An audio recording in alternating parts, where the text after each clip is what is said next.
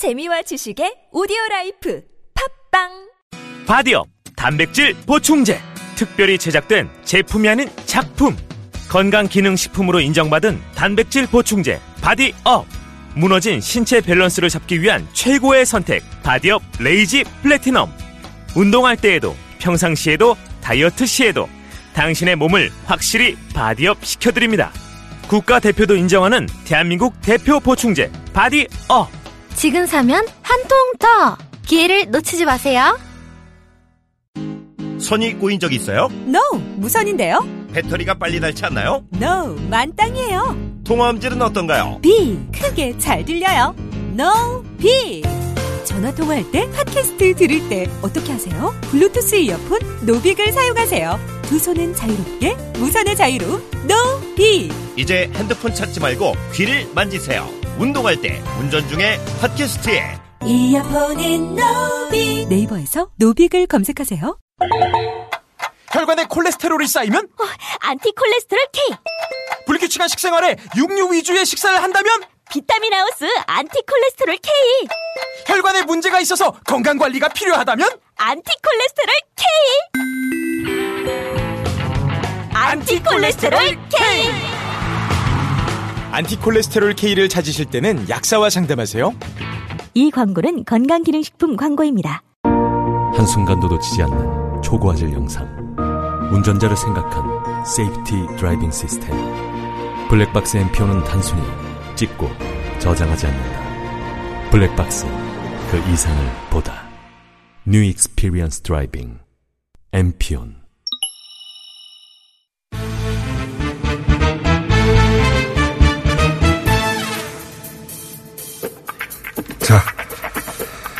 정치 구단주. 예, 오늘 들을 말이 아주 많습니다. 국민당 박지원 전 대표 스튜디오에 나오셨습니다. 안녕하십니까. 오늘은 안녕합니다. 안녕 못합니다. 몇 달 하시다가 예. 안녕합니까? 왜냐하면 희망이 있습니다. 우리가 민주평화당 당명을 어제 결정해서 예. 오늘 오후 2시 목포 해양대학교 강당에서 전남 발대식을 합니다. 목포가 대부분- 제 지역구이고 김대중 지역구 아닙니까? 출생지 아닙니까? 드디어 이제 민주평화당이 창당됐고 몇, 예. 이제 그 출발을 김대중 대통령의 고향인 목포에서 이 박지원의 지역구인 목포에서 합니다. 그러니까 안녕하죠. 그 몇 달 전부터 말씀하신 개문 발차를 드디어 하시는 거네요. 네, 그렇습니다. 개문 발차. 여기에 탑승 인원이 몇 명이나 됩니까? 초반에. 지금 현재는 비례대표를 포함해서 네. 어, 17, 8명? 비례대표는 잘하면은 예. 20명이 넘을 겁니다. 비례대표는 그런데 지금 출당 안 시켜줄 것 같지 않습니까? 끝까지? 그렇습니다. 예. 에, 그러면 그분들을 빼고. 대표는 예. 출당시켜줘야 된다 하고 고집덩어리 안철수 대표는 하지 않겠다고 하는데 예. 안철수 대표가 무엇으로 유명해졌습니까? 아름다운 양보로 양보 유명해졌는데 이제 저는 안철수 대표가 아름다운 이별을 택할 때가 됐다. 그래서 이제라도 이성을 찾아주기 바란다. 이렇게 말씀드립니다. 그런 말씀 오랫동안 하셨지만 한 번도 안철수 대표는 거기 호응한 적이 없기 때문에 어, 안 하실 것 같아요.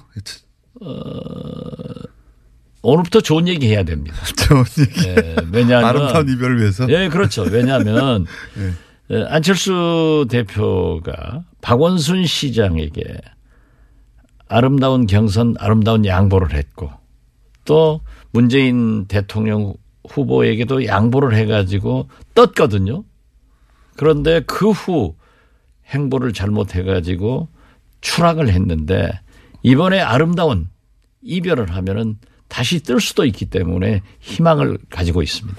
그렇게 안 하실 것 같아요. 그렇게 안 하실 저도 것 그렇게 같아요. 그러면은 비례대표를 빼고 나면 15명 정도는 최소한 확실히 의사를 밝혔다. 합리화인데. 예, 그렇습니다. 15명이라고 예, 보면 됩니까? 예, 예. 제가 오늘 하는 블랙하우스에서 이영주 의원을 모셨는데 사실은 거기서 15명이라고 숫자를 꼭 찍어서 말씀하시더라고요. 네, 그렇습니다. 지난 월요일 녹화 때. 15명을 확보됐다? 네, 그렇습니다. 그런, 그런데 이제 거기에 그 세 분 정도의 비례 대표가 있고 비례대표는 출당을 굉장히 어려운 상황인 것 같으니까 그러면 20명은 되게 어려운 거 아닙니까? 우리가 개문 발차하면은 예. 지역구의 민심과 또 지방선거에 출마하려고 하는 자기 지지층들이 굉장히 요구를 하고 있기 때문에 결국 현실적인 선택을 할 것이다. 그리고 지금 중재파원들이 예. 그분이 평민, 민평당은 안 간다면서요. 에, 말은 그렇게 하죠. 말은 그렇게 예, 한다. 거기서 한두 명이 예. 우리도 안 간다. 아, 왜 창당을 하느냐 조금 기다려주지 예. 하는데 거듭 말씀드리지만 안철수 대표가 아름다운 이별을 하지 않을 거예요. 그리고 그 중재파 의원들의 충정과 애당심은 이해합니다. 예. 그렇지만 절벽에다 대고 그걸 몇 번 얘기하지만은 안철수 대표 어제도 고민해 보겠습니다. 그래가지고 시간 벌기 용으로 써먹는 거예요. 최후- 진실성이 없는 거예요. 최후 통첩이라고 하는 건 중재파가 이제 안철수 대표가 당대표를 내려오고 예. 그리고 중립적인 상황에서 전당대회를 하자 이 제안을 한 거지 않습니까? 예. 거기에서 통합을 물어보자. 예. 라고 하는데 안철수 대표는 그렇게 되면 부결될 것이고 자기는 만약 통합이 되지 않으면 외국으로 나가야 된다. 그래서 제가 곧 비행장이 나갈 것 같습니다. 나가야죠. 그래도 정리가 있는데. 그러니까 이제 그걸 안 받아들여고 안철수 대표가 당대표직을 유지하면서 끝까지 전당대회를 해버렸어요. 그러면 이 소위 중재파 행동을 같이 하기로 했다고 하는 대여섯 분 이분들은 그러면 이 그렇게 해서 통합으로 쭉 가버린다 본인들이 얘기를 안 듣고 그럼 이제 무소속으로 있거나 아니면 민주평화당으로 가거나 아니면 통합된 당으로 가거나 셋 중에 하나지 않습니까? 그렇죠? 그분들의 행보는 어떻게 예상하십니까? 그분들이 지금은 중재를 위해서 안철수 대표에게 사퇴를 강하게 요구하고 어제 정동영 전 의장이 에, 박주선 황종 의원을 만났는데 26일까지 우리가 28일 날 예. 창당 발기 대회를 하기 때문에 답을 달라. 26일까지. 예. 그랬더니 안철수 대표는 역시 구렁이에요. 어? 고민해보고 있습니다. 예. 고장난 유성기 알아요? 옛날 말이에요. 어? 죽음기. 예. 처럼 계속 반복되는 얘기를 하면서 시간 벌기용으로 그렇게 하고 있는데 그러다가 가랑비에 옷 젖으면은 지금 우리는 젖고 있어요. 완전히 젖으면 벗지도 못하고 주저앉으니까 우리는 창당의 길로 가자 하고 중재파들에게도 얘기를 했습니다. 그러나 중재파들은 중재를 해보기 위해서 마지막 최후 통첩이라고 하던데. 예, 민주평화당에도 안 가겠다. 한두 사람이 그런 얘기를 했지만은 저는 거듭 말씀드리지만 그분들이 지역구 국회의원이기 때문에 대부분 민심과 호남, 호남 에 계신 분들은 다 지역구라고 하는 것은 우리 네. 국민의당은 한 사람 빼고는 다 지역구가 다 호남이죠. 예, 저세 사람 빼고는 세 사람입니까? 예. 아, 그렇군요. 26명의 지역구 의원 중 23명이 네. 호남이기 때문에 밤낮 호남 어쩌고 하는데 거기밖에 없어요. 23분 중에 지금 대표적으로 김관영 의원 같은 경우에는 대표적인 통합파 아닙니까? 호남 지역구임에도 그렇습니다. 예. 참 아까운 분 버리죠. 그분이 이 지금 어 민주평화당 가칭 가칭이 아니죠. 몇- 당명을 이렇게 정하신 거죠? 정했는데 아직 창당대회를 안 했기 안 했기 때문에, 때문에. 가칭이라고 불러야죠. 아 그런 것도 몰라요? 아는 게 아니 MB 가칭. 잘한 게 뭐냐고 물는 것이 낫지. 잘못한 거 검찰에서 수사할 필요 없다니까요. 네. 가, 가칭 그러니까 민주 공장장도 아는 게 뭐냐고 물는 게 나아요. 다 모르니까.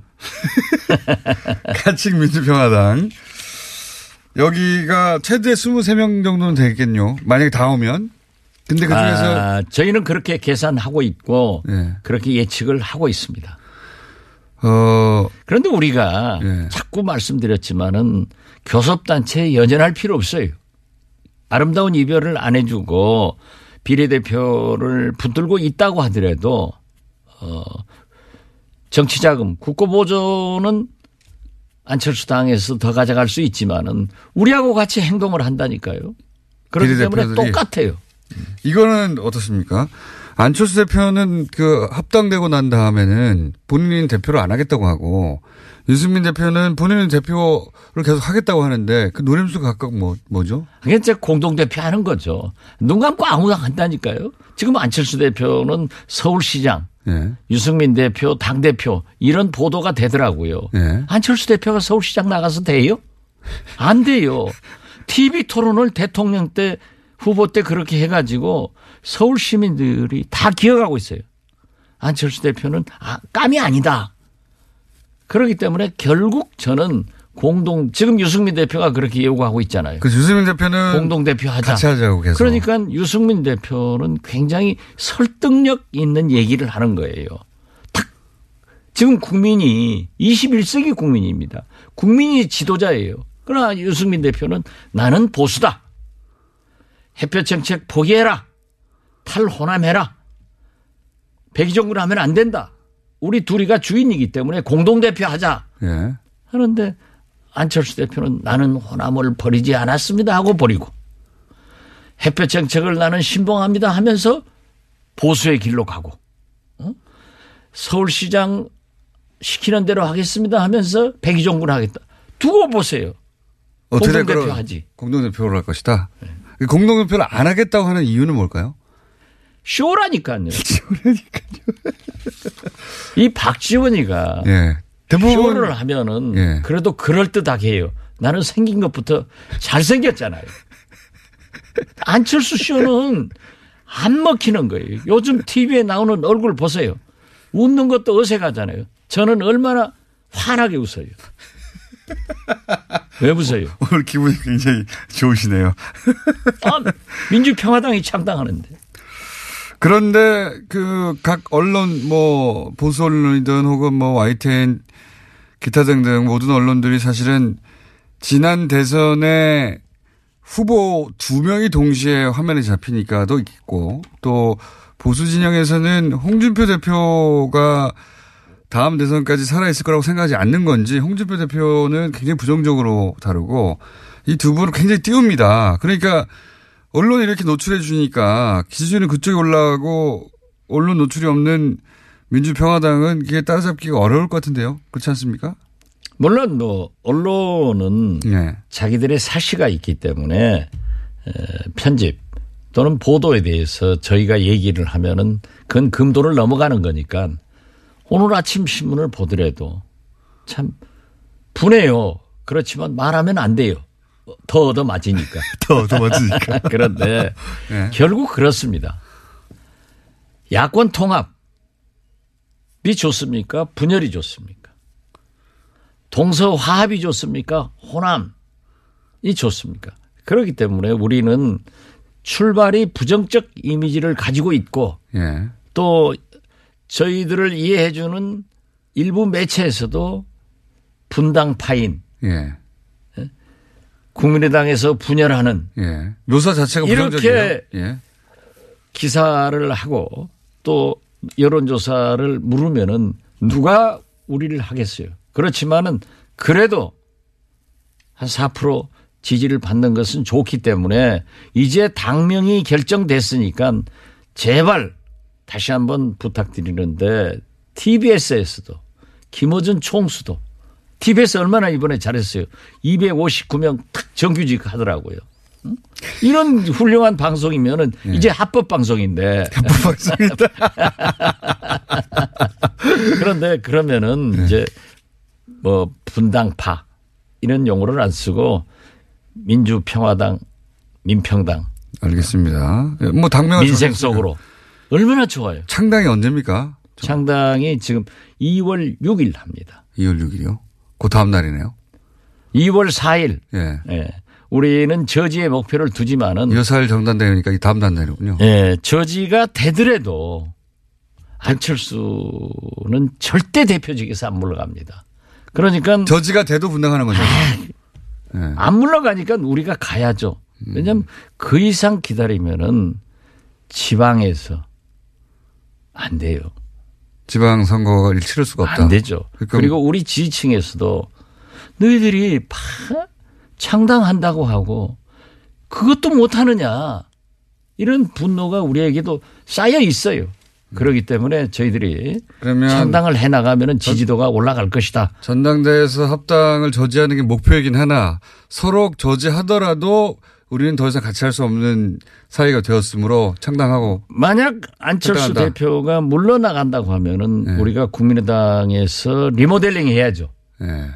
민주평화당처럼 또 당명도 한다. 바꿔야 되고 당 대표에서 물러나면 그렇죠. 예. 그런데 절대 안 물러갈 사람이에요. 그러면 전당- 지금 우리 중재파들의 계산이 잘못하는 게 철수는 철수하지 않으니까 중재파 당신들이 철수해라. 내가 그렇게 요구하고 있는 겁니다.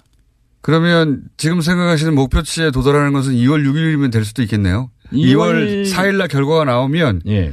그때 전당대회가 통과되면 당연히 그러니까 합당이 통과되면 당연히 이제 탈당하실 거고 통과 안 되더라도 안철수 대표가 당 대표를 안 무너할 테니까 또 탈당하실 거고 탈당하는 거죠 말하자면 그렇죠. 그분들이 15분 정도 예, 예. 예. 그리고 나머지 분들도 그 개문 발차하게 되면 결국은 합류하게 될 것이다 생각하시고 그렇습니다. 예. 그리고 나서 이건 어떻습니까? 이제 합당을 선언했어요. 예. 그리고 나서 비례대표 지금 그 의사를 분명히 밝히신 분이 세 분인데 출당시켜달라고 그 세 분은 어쩔 수 없이 출당시켜주지 않으면 끌려가지 않습니까? 그렇죠. 근데 유승민이 유승민 대표가 그그 당의 대표가 되잖아요. 그런 상황에서는 출당 권한을 유승민 대표가 가지지 않습니까? 그렇죠. 그때는 그러니까 유승민 그것은- 대표 아, 그건 일구 이연은 이부 지자라. 예. 어떤 사람은 통합 절대 안 합니다 하고 통합하는 사람은 거기에 해당되지만은 유승민 대표는 저는 그렇게 하지 않으리라고 봅니다. 그러면 그 이후에 출당돼서 다시 함- 그분들이 와서 합류하실 것이다 이렇게 보시는 거군요. 그렇죠. 그렇게 그러니까 호적은 거기 있어도 몸과 마음은 민주평화당에 있기 때문에 정치적으로 그런 일을 해서 되겠느냐. 그러니까 깨끗하게 또 안철수 대표도요. 민주당 지금 더불어민주당한테 경남 도의원, 부산 기- 기초의원들을 요구를 했어요. 예전에 나를 지지하니까 제명해달라. 네, 국민의당 민주당에서는 깨끗하게 해줬는데 때 네. 왜 자기는 요구하고 자기는 안 하자 이거야.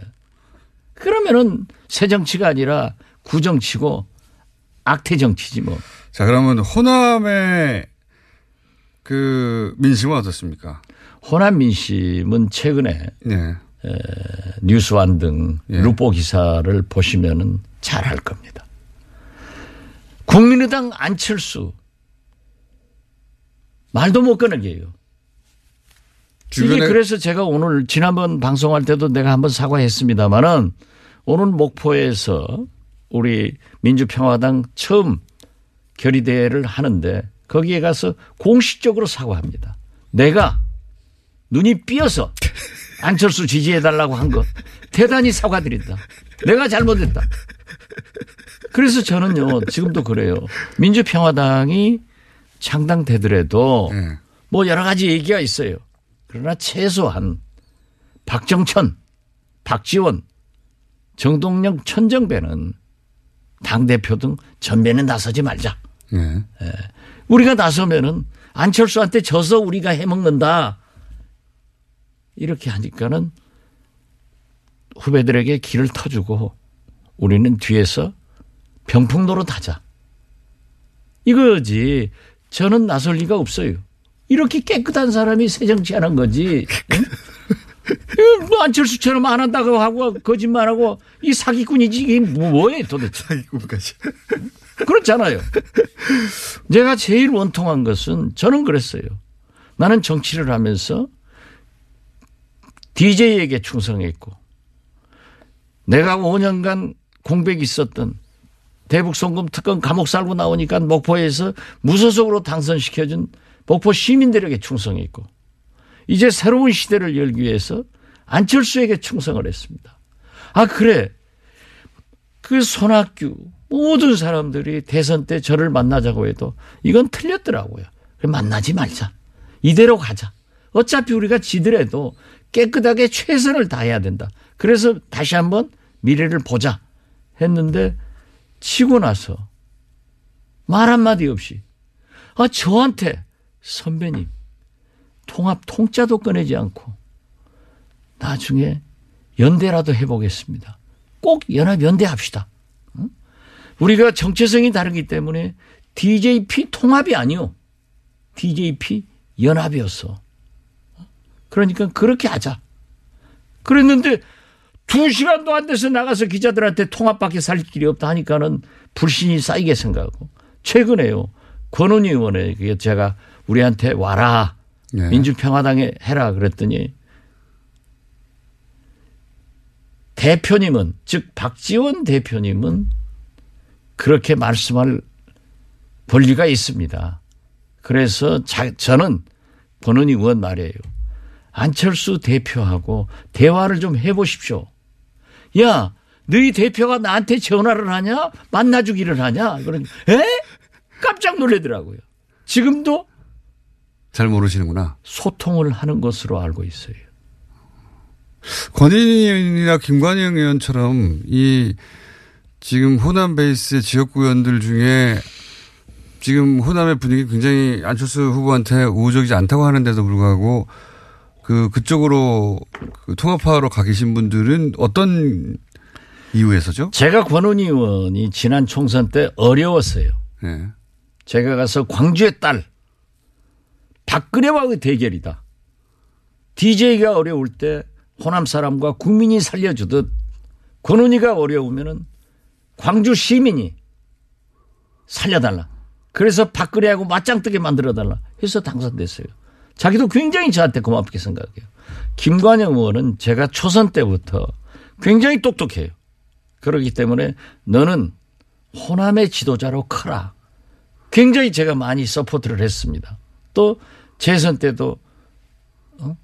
제가 많이 했는데 안철수 만나가지고 그냥 끌려 들어가더니 헤어나지를 못하더라고요. 그래서 최근에도 제가 한번 야 이 녀석아 하고 야단을 쳤어요. 자, 이 녀석아. 아, 그래서 좀뭐 내가 그 후배들인데 그랬는데 참 아까웠는데 저는 그렇게 봅니다. 결국 김관영도 권은희도 돌아온다. 왜? 정치인은 지역구 민심을 떠나서는 존재할 수가 없습니다. 그렇기 지역구 때문에 민심을 본인도 알 텐데 왜 그러는 아, 걸까요? 그러니까 자기 지역구에서 난리예요. 그래요? 네. 어느 그 분은- 남 지역구니까 말할 필요는 없지만은 네. 아무튼 어려워요. 그래서 제가 그 얘기 했다고 굉장히 섭섭해하고 심지어 어떤 의원은 수도권으로 어, 옮긴다 하는 얘기가 파다하더라고요. 음. 그런데 수도권에 오면 아, 집에서 새는 바가지 밖에 나가서 똑같죠. 오히려 수도권이 어려운데. 그래서 저는 그 지역 민심 또 정치인은 항상 우리는 사상가나 학자나 언론인이 아닙니다. 내 생각이 중요한 게 아니라 국민의 생각이 중요한 거예요. 내 생각이 중요한 게 나 하고 싶은 게 아니라 지역구 구민들의 뜻을 따라가야 되는 거예요. 좀 철학적이지 않죠. 할수 없어요, 정치인은. 음. 그래서 저는 민심이 그러니까 뭐 나중에라도 돌아온다. 아, 뭐, 집 나간 아들, 딸이 돌아오면 부모로서 받아야지 어떻겠어요. 돌아옵니다. 그렇게 생각하신다. 그래서 결국은 20석이 넘어갈 것이다. 예, 그럼요. 그리고 그렇게 되면은 만약에 말씀대로 하시면 그 합당한 당의 규모가 거의 비슷해질 수도 있는 거 아닙니까? 아니죠. 나중에는 예. 안철수 대표가 우리에게 와서 비례대표 좀 제명시켜달라고 할 수가 있어요. 그 이유는 하도 내부에서 반대 의견을 계속 아, 그렇죠. 공개적으로 개진하기 때문에 예. 아, 우선 보세요. 저 통합을 해놓으면은 평창 동계올림픽 하는데 어? 어, 얼마나 싸우겠어요. 지금 MB 문제 가지고도 옹호하고 반대하고 이게 되겠어요 한 집구석에서? 그래서 우리는 개문 발차를 해서 비록 원내 교섭단체가 되지 않더라도 기다리고 있으면 다 온다. 그리고 우리는 촛불혁명의 산물인 적폐청산과 개혁을 위해서 우리는 나가야 국민이 우리를 지지할 수 있다. 그러나 문재인 대통령이 만약 잘못하는 게 있으면은 우리는 엄중한 질책을 하면서 협력할 것은 협력하겠다 이런 자세를 가지고 있습니다. 이 합당의 최대 승자는 유승민 대표인 거 아닙니까? 현재까지는? 아, 그러니까 유승민 대표가 예. 국민의당 안철수 가지고 놀아버리는 거죠. 지금 이제 어, 지난번에는 광주를 두 분이 가셨고 오늘은 이제 대구를 두 분이 방문하신 걸로 아는데 일정상 그 유승민 대표 입장에서는 사실상 전리품을 챙기고 돌아온 거 아닙니까? 아, 완전히 유승민 대표는 예. 대구에 가면은 배신의 정치인이라고 하잖아요. 과거에 그런 얘기를 들었었죠. 예. 아, 지금도 그래요. 예. 박근혜 대통령에 대한 예. 지지층이 대구에는 지금도 강하다고요. 예. 그렇기 때문에 배신의 정치인이다 해서 언론 보도에 의하면 다음 국회의원 안 된다라고 하니까 탁 하는 거 보세요. 이분 머리 좋아요. 햇볕 정책 안 된다. 탈호남해라. 어, 그리고 대구 사람들로서는 어? 저게 배신이 아니고 효자네? 예. 이런 생각을 하는데 안철수 국민의당까지 딱 먹어오면은 아 이게 진짜 꽃방석에 앉는 거죠. 그렇죠. 전리- 자기는 아홉 석 꼬마당 당 대표에서 이제 원내 교섭단체를 이루는 당 대표를 하면 얼마나 좋아요. 안철수 대표는 왜 이걸 하는 걸까요, 근데? 이제 이제 본인이 계속 여러 가지 하는 얘기가 이제 보수의 적자가 되겠다는 전략인데. 아니 그러니까 그게 이게 제가 수차? 얘기했지만은 안철수 대표는 대통령 해보려고 진보 개혁에 위장 취업했다가 대통령 떨어지니까 아 저 한국당 보니까 홍준표 대표 가지고는 안 된다. 또 언론에서도 취급을 안 해주고 어 보수 본류에서도 저거 가지고는 안 된다 하니까는 국민의당을 우리를 끌고 데리고 가서 보수의 대통령 후보가 되고 대- 집권을 대통령이 돼보겠다. 대통령 병 걸렸으니까 눈에 보이는 게 없어요. 아니, 아니 그런데 거기까지는 박지원이 예. 데리고 가서 자기가 좋을 게 뭐 있어요? 그러니까 버리고 하는 거 아닙니까? 버리고 가는 게 아니라 내가 안철수를 버리는 거죠. 어쨌든 안- 안철수 대표 입장에서는 이제 박 전 대표님 버리고 가는데 제가 궁금한 것은 그 과정에서 굉장히 상처를 많이 입었잖아요, 사실은. 아 그러니까 요즘 이제 왜 이런 플랜을 짰을까 좀 구, 안철수 이- 이해가 잘안 제가 가서. 예. 매일 공격을 하니까 저는 제 고향이 진도예요. 진돗개는 한 번 보이면 절대 놓지 않습니다. 어? 진돗개는 물어가지고요 흔들어 버려요 또 놓지도 않고. 그런데 제가 매일 공격을 하니까 어? 그 졸개들이 안철수 졸개들이 저를 공격하는데 누가 손해예요? 저는 대통령 안 나와요. 안철수가 손해지. 아니, 그러니까 이 게임의 법칙도 모르는 거야. 손해날 싸움을 계속 하는 것. 안철수 얼마나 급했으면은 박지원이가 제 이름을 딱 거명하면서 기자회견 하면서 국민의당 입당할 때 어? 이- 이렇게 했다. 아, 내가 뭐 틀린 게 뭐 있어요? 아니 누가 유승민하고 통합하지 말고 연합 연대 하자. 어 그리고 어? 문재인 대통령에 대해서도 나한테 그래요 요즘 응? 왜 문모닝 하더니 요즘은 안모닝 하냐 문재인 무서워서 그러냐 제가 뭐, 뭐 무서워요 제가 문재인 요즘도 제일 많이 때려요 여자 아이스하키 팀 같은 거 단일팀 해봐야 어려우니까 설득을 했어야 된다 어? 이런 거 하는 거예요 그런데 보세요 어? 저하고 안철수하고 싸우면 누가 손해예요 그리고 아- 안철수도 싸울지도 몰라요. 말을 나보다 못해. 박시원 대표님이 이제 처음에 합리적 진보 개혁적 보수하고도 같이 하자 했었지 않느냐. 근데 왜 이제 와서 합당을 반대하느냐라고 이제 아니, 같이 하자는 거예요. 예, 연, 같이 하는데 연대하자는 거예요. 합당하자는 건 아니다 이 말씀이신 거예요. 그렇죠. 예. 아니. 유승민의 예. 다름을 인- 저는 보수를 절대 욕하지 않아요. 그분들도 계셔야만이 체크앤 밸런스가 되는 거예요. 그런다고 평창 동계올림픽을 평양 올림픽이니 그 말이 안 되죠. 말 민족이 아니고 국민이 아닌 거예요. 그게 어떻게 그렇다 이 소리를 하냐고. 어? 아니 설사 잘못한 게 있다 하더라도 만약에 평창 동계올림픽에 북한이 참여를 하지 않고 미사일이나 몇 발 쏴버렸으면은 대한민국 동계올림픽 되고 강원도 동계올림픽 되는 거예요. 그런 것을 그렇게 모진 말로 해서 되겠어요? 오늘 또 보니까 어? 북한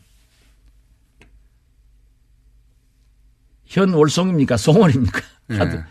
거기 송월. 예. 송월 예? 거기 내려오니까 우리 언론은 다 보도했는데 우리 마식령 스키 스키장 답사단 가니까 북한 언론에서 보도 안 했다. 아 이건 자기들이 보도해 놓고 어? 우리가 북한에서 시켜서 보도했습니까? 자 오늘 여기까지 해야 될 것 같습니다. 그러면 안 된다 이거예요. 예, 알겠습니다. 그러니까 충분히. 그렇게 생각하는 유승민 의견도 우리는 존중해 줘야 돼요. 그렇지만 안철수처럼 그렇게 위장 취업해서 여기서 해먹으려다 안 되니까 또 저쪽으로 가고 대표님 더 해요. 아, 좀 그만하셔야 될 것 같아요. 왜냐면 이제 드디어 똑같은 얘기를 반복하시기 시작하셨어요. 자, 지금까지, 어, 기분이 좋으신, 네. 어, 당분간은 국민의당 박지원 전 대표라고 해야 되겠고. 아닙니다. 곧 이어서 이제 가칭 민주평화당의, 어, 의원. 일개 의원. 박지원 의원이었습니다. 감사합니다. 네, 감사합니다. 안녕하세요. 가정컴퍼니 곰불침대 개발자입니다. 여러분의 성원으로 2017 하이서울 우수상품에 곰불침대가 선정되었음을 감사드립니다. 곰불침대는 따뜻한 공기를 불어넣는 신개념 침대이기 때문에 우리 몸에 전자파 없는 딱 맞는 온기를 제공합니다. 소중한 가족에게 잠자리 제공할 수 있는 최고의 쾌적함을 선물하세요. 기분 좋은 따뜻함 군불침대 구매 문의는 0222453531 0222453531 태초에 하나님이 술친굼을 술친굼을 창조하셨습니다. 어쩐지 하느님이 술만 내리실 리가 없습니다. 자, 오늘 달릴 건데 굼벵이 챙겼지? 맞다, 굼벵이. 아, 야, 내가 한 포 준다. 이거 귀한 거니까 꼭 갚아. 술친굼 먹으면 술자리에서 완전 날아다니잖아. 음주 생활의 quality가 달라진다니까. 술친굼만 있으면 걱정 없어. 술친굼 공식 쇼핑몰 회원만을 위한 추가 증정 이벤트를 확인하세요. 네이버에 술친굼을 검색하세요. 질병은 만 가지가 넘지만 원인은 오직 하나. 면역력 약화이므로 면역력을 높이면 비만, 아토피, 건선, 당뇨, 고혈압, 생리통, 우울증 등 모두 치료됩니다. 면역력을 높이는 방법. 스마트폰 앱에서 딱지와 청인을 다운받아 보면 천하 명의. 건강을 잃으면 살아도 죽음만 못하니 당장 앱에서 딱지와 청인을 보세요. 문의 전화 1600-8988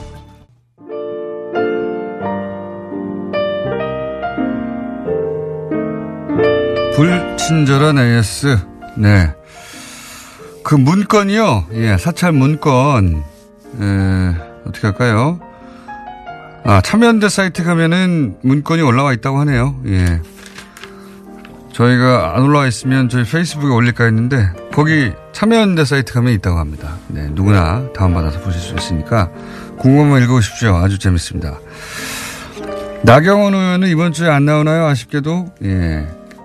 가정사 때문에 갑자기 취소됐습니다. 다음 주에 나오실 거고요. 자, 어, 그 외에 이번 주부터 유튜브에 비디오가 올라오는 걸 보고 있는데 김은지 기자가 쌩얼인지 알려주세요. 글쎄요. 저는 한 번도 생각해보지 않았는데 아마 그대로 바로 출근하니까 완전 쌩얼은 아니겠죠. 예. 최소한의 변정은 하겠죠. 쌩얼인지 아닌지 모르겠습니다. 어, 했다면 자연스러운 화장을 한 것 같네요. 별걸 다 궁금해 하시네. 자, 그리고 합법방송 인정받은 거 축하드립니다. 아, 그렇군요. 그리고 오늘은 블랙하우스 하는 날입니다, 11시에. 예. 저도 살짝. 어, 지난주에 손석희 사장님과 유, 유시민 작가 투톱을, 최강 투톱을 나세워서 이 블랙하우스로 가는 시청자를 막아섰던 만행을 기억하고 있습니다.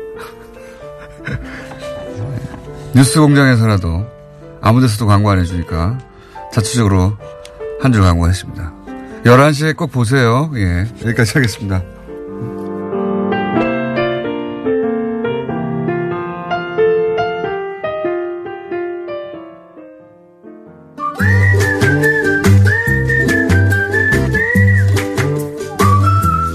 도시건 축가 김진일 박사님 나오셨습니다. 안녕하십니까. 네, 안녕하십니까. 자, 오늘 주제는 뭡니까? 우리 저기 겨울에 정책 공부 계속해서 하는데 지난주에는 이제 주택 정책 중에 주택 보급률이라고 하는 가장 첫 번째를 얘기했고요. 네. 오늘은 아파트 공화국 대한민국 아, 우리나라 에 공화국 대해서. 맞죠? 예. 어, 근데 아주 흥미롭게도요. 이 아파트 공화국이라는 말을 처음으로 붙인 사람은 프랑스 분이에요. 그래요? 네, 발레리 줄레조라는 분인데 어, 한국의 아파트에 대한 박사학위 논문을 썼어요. 한국의 아파트를 연구하고 한국의 아파트를 연구를 프랑스 해가지고. 사람인데 프랑스 사람인데 지리학자인데 여기 와가지고서는 아 제가 좀 그 연구 논문을 제가 좀 도와줬기 때문에 여러 번 아. 만났기 때문에 압니다. 신기하다고 네. 생각했구나. 아 그래서 그러니까 그러니까 본인이 충격을 받았던 거예요. 신기하죠. 특히- 너무 특히 외국 사람이 처음에 오면은 이 아파트에 대해서 정말 이 이건 뭐야 이런 생각을 하거든요. 해외에 좀만 길다 기- 우리나라 사람도 해외에 좀만 길게 있다가 들어오면 네. 그 이제 공항에서 쭉 들어오다가 아파트를 보는 순간 그런 생각이 듭니다. 아, 우리가 이랬구나. 네. 그리고 이제 그때는 더군다나 이제 프랑스 같은 경우에는 솔직히는 프랑스나 뭐 유럽에서도 1945년 전쟁 끝난 다음에 그런 아파트들을 많이 지었어요. 못 사는 사람들 신도시도. 들어갔죠. 그래서 주로 못 사는 사람들, 이민자들 뭐 이런 사람들이 들어왔는데 그리고 그것도 자꾸 슬럼화가 되고 그래서 이제는 아파트 같은 그런 아파트는 안 짓는다. 예. 라고 하던 판에 여기 오니까 뭐 엄청나게 경제적으로 부흥이 되고 그때 올림픽 일어나고 막 이러는데 이거 이거 그 사람 한마디로 표현은 다 이제 그렇게 얘기를 합니다. 어, 병영을 군대 병영을 보는 것 같다. 모든 게 남쪽으로 일자로 쫙 진열돼 있는 맞아요. 이런 병영을 보는 것 같다. 충격적이죠, 사실. 굉장히 충격적인 풍경입니다. 우리는 네. 그냥 익숙해졌는데 우리는 별로 이제 뭐 다 익숙해졌기 때문에 그렇지만 지금도 외국에서 사람들이 오면은 알고 와도 충격적이라는 얘기를 해요. 굉장히 이상한 주거 형태거든요. 그리고 이제 이 그다음에 이렇게 생각들을 합니다. 그러니까 모스크바나 러시아에는 이런 게 꽤 많아요. 네. 그러니까 이게 사회주의 나라냐 여기가 이 그러니까. 얘기하는 사람들이 굉장히 많습니다. 맞습니다.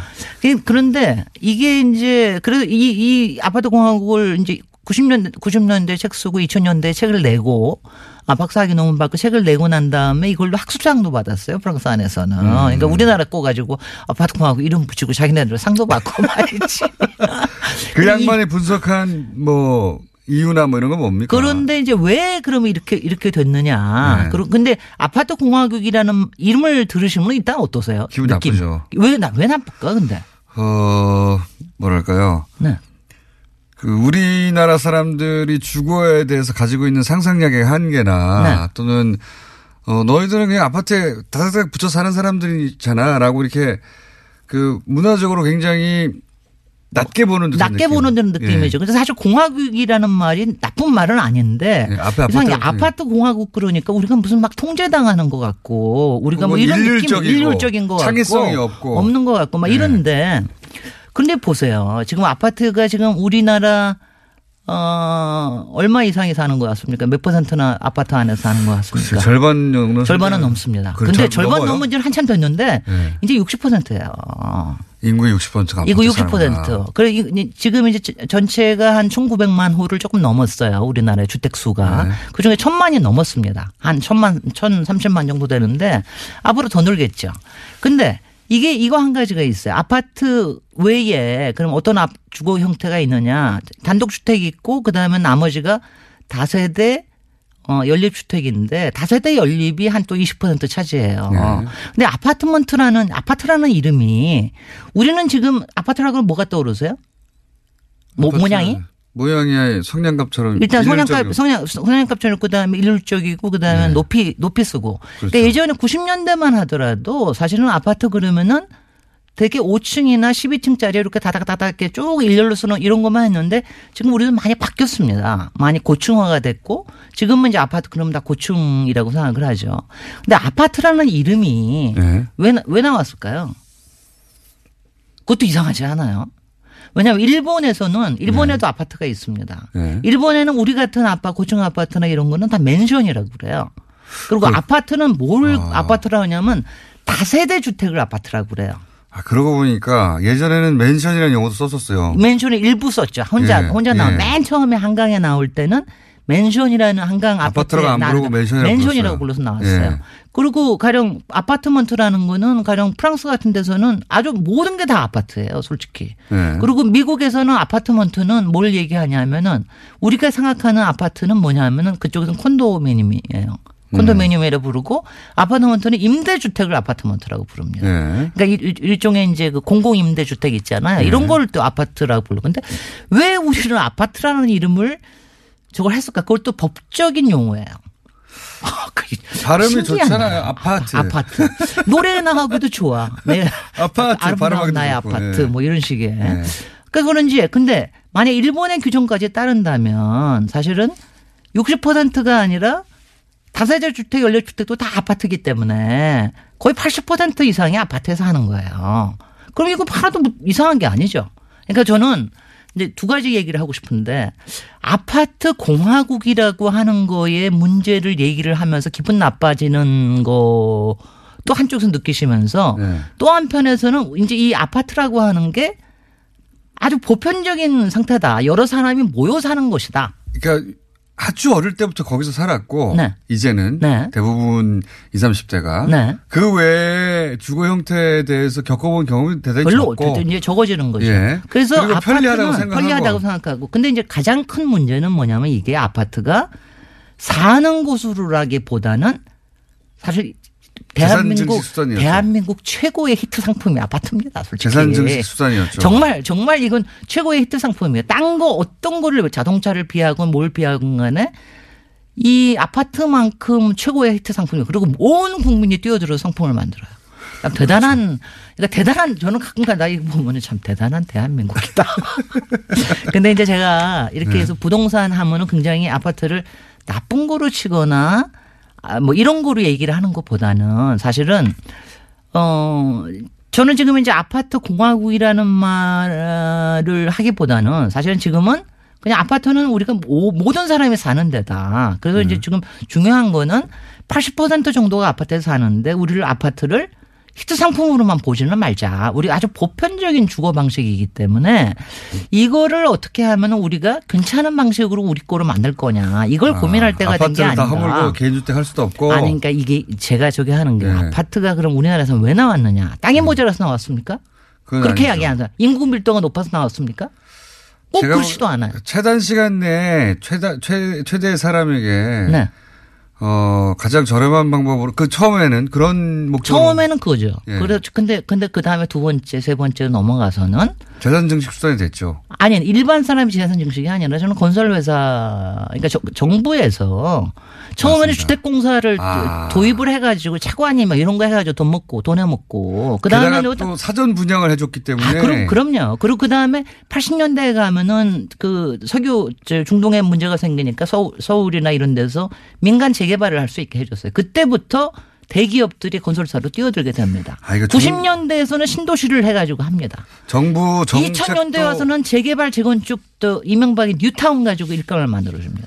제가 보니까 지금 말씀 듣고 보니까 다른 이유도 있지만 이 건설 업자와 정부와 정부와의 유착 관계에서 가 만들어 나온 놓은 거네요. 만들어 놓은 거가 그건 확실한 겁니다. 생각해 보니까 네. 이 사전 분양제 돈이 없어도 네. 업체들이 네. 업체들이 그 집 살 사람 돈으로 건물을 짓는 거 그럼요. 아닙니까? 그러니까, 그런 게 그러니까 없거든요. 업체들은 땅 짓고 헤엄치게 하는 거고요. 그렇죠. 정부는 땅에 대한 규제만 뭐 풀었다 쪼였다 풀었다 쪼였다 하면서 하는 거고요. 그게 정권에 따라 다르고 특히 어 이제 민간 건설사들이 많아지면서부터는 민간 건설사들 끊임없이 먹거리를 적용해 주는 거예요. 우리가 아파트를 좋아하는 문화 요소가 아니라 생각해 네. 보니까 정부가 건설업자하고 그렇게 결탁해서 이쪽을 그러니까 몰고 왔네요. 그런 점에서 오는 히- 최고의 히트 상품이자 그런 부분에 조정돼 왔다라는 거를 우리가 인식을 해야 됩니다. 아, 정책이 하나 잘못되면 이렇게 되는 거구나. 아니, 그첫 단추를 이렇게 잘못 끼우면 이렇게 되는 거예요. 그리고 나서는 한 번 이 맛을 본 업자들이 계속해서. 근데 지금도. 재건축 초- 초과 이득 환수제 같은 것 때문에 난리치는 이유 중에 하나도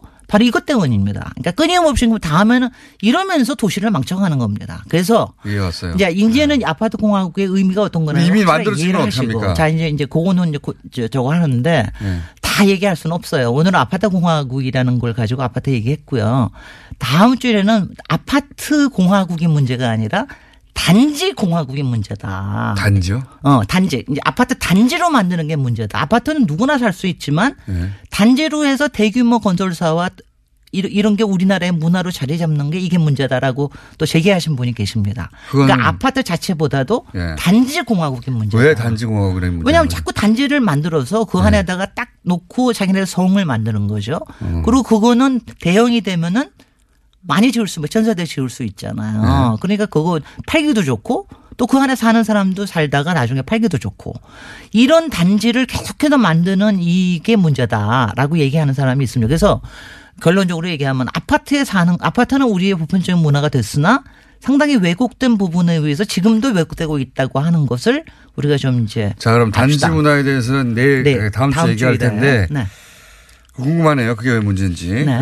네. 그, 그 아파트 공화국이 된 것은 업자와 정부가 그 방향으로 결탁해서고 한 번 잘못 정책해주면 이렇게 망하는 거다. 망하는 건 아니에요. 그러니까 망한다고 생각하지는 김진애 맙시다. 박사님이었습니다. 네, 안녕. 안녕.